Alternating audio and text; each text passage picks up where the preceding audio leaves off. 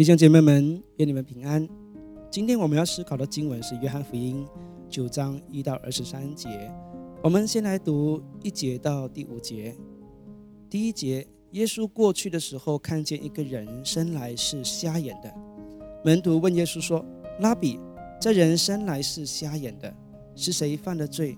是这人呢？是他父母呢？”耶稣回答说：“也不是这人犯的罪，也不是他父母犯的罪。”是要在他身上显出神的作为来。趁着白日，我们必须做那差我来者的工；黑夜将到，就没有人能做工了。我在世上的时候，是世上的光。犹太人有一种和我们华人相似的观念，就是因果，有因必有果，犯罪的必有后果。他们认为，一个出生就有身体残缺的人，一定是和罪有关系。若不是他个人的罪，就是他祖先的罪，由后代子孙来承担。因此，就问主耶稣说：“这人犯罪呢，还是他父母亲犯罪呢？”由于这个人一生下来就是瞎眼的，因此一般都会认为是祖先的罪带来的结果。若不是这样，婴孩在母腹里就犯罪了，那是如何犯罪呢？这是一个更难解的问题了。主耶稣就回答说：“不是你们想的那样，不是他的罪，也不是祖先的罪，而是上帝的作为，为要在他身上得到荣耀。神的作为和旨意不是我们能够轻易理解的，有时候我们需要用我们的信心去接受他的安排。身为被造者，没有资格向造物主讨论争辩。保罗在罗马书九章二十到二十一节这么说：‘你这个人呐，你是谁？’”竟敢向神抢嘴呢？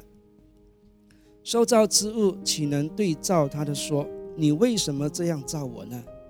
窑匠难道没有权柄从一团泥里拿一块做成贵重的器皿，又拿一块做成卑贱的器皿吗？这位不知名的瞎子一开始是被神造成一个卑贱的器皿，但是时候来到，主耶稣寻找他，恢复他贵重的器皿，神也在他身上得着荣耀。也许有人会问：这样不是对我很不公平吗？我白白的瞎眼几十年，错过了教育机会，错过了童年的时光等等。是的，想起来好像很不公平。但是神是公义的，神不会偏待人。神也是爱每一个他创造的人，包括他的敌人。这位瞎子看起来对他似乎不公平，但是神要赐给他一份美好的礼物，那就是亲眼看见他独一的儿子耶稣基督。并且赐他信心，能够接受耶稣为基督，这份信心就是一份礼物，这是他一生当中最美好的礼物了。这个在第九章后半段发生的事情，他的故事让我想到一位人物尼克胡泽，生来没有四肢的，他父亲是一名牧师。中学时期，他受不了同学的霸凌，被说成怪物而想要自杀，所幸呢没有成功。当他读到这段经文的时候，他就接受耶稣为救主。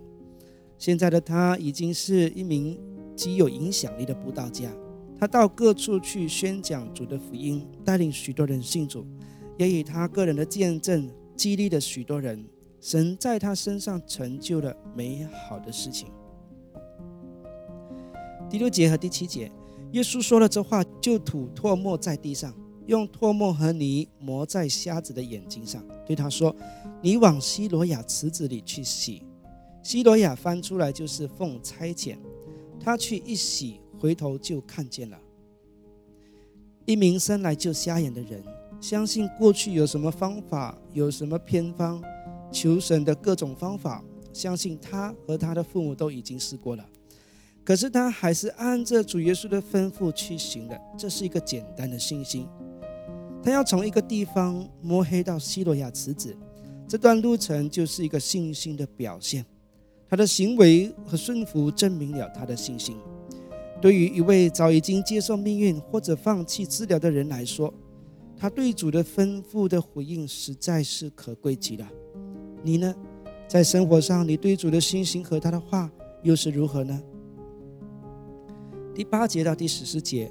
他的邻舍和那书常见他是讨饭的，就说：“这不是那从前坐着讨饭的人吗？”有人说是他，又有人说不是，确实像他。他自己说是我。他们对他说：“你的眼睛是怎么开的呢？”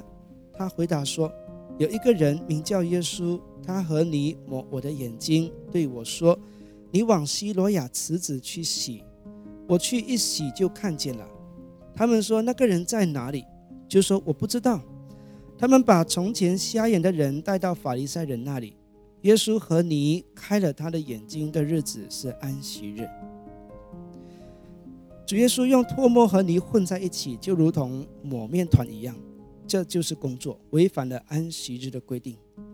主耶稣在安息日做这件事情，瞎子自己也很清楚主耶稣用什么方式医治了他，就是说，瞎子也知道主耶稣也犯了安息日，但是并没有妨碍他的信心和顺服，反而宗教人士拘泥于宗教规矩，即便有一件明显的神迹显现。他们都不愿意接受主是基督。到底神的作为比较重要呢，还是人制定的律法比较重要呢？我们又是否以教会内定的传统废掉了神的心意呢？这值得我们好好思考、检视我们的教会传统。十五到十七节，法利赛人也问他是怎么得看见的。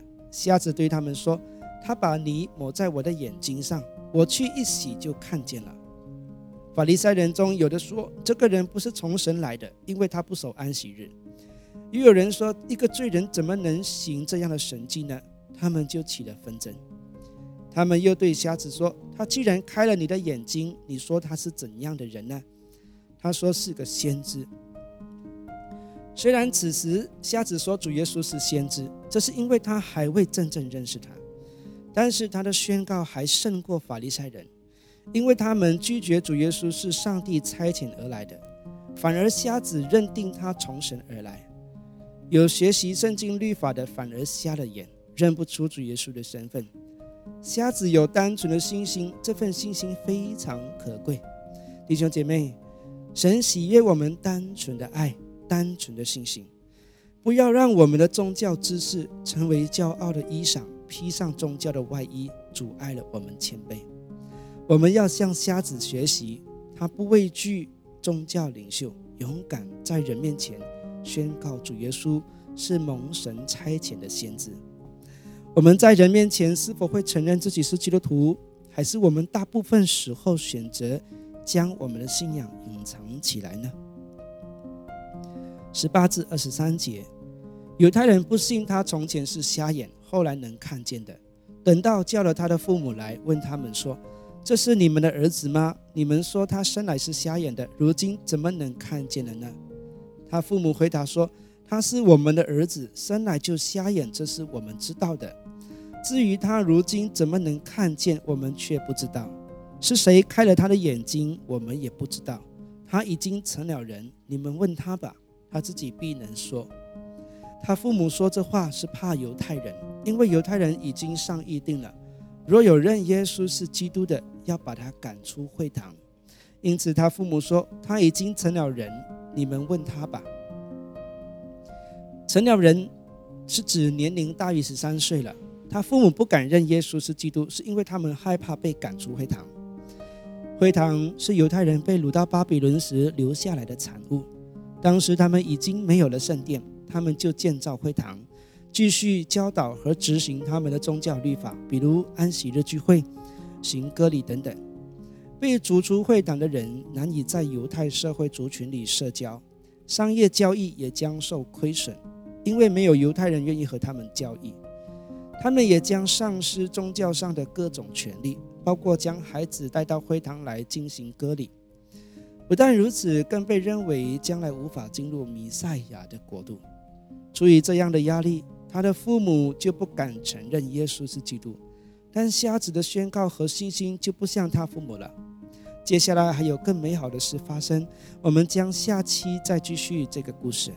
今天的读经分享就到这里。若你觉得这些读经分享很好，也欢迎你分享出去，让更多人受益，一起来认识约翰福音。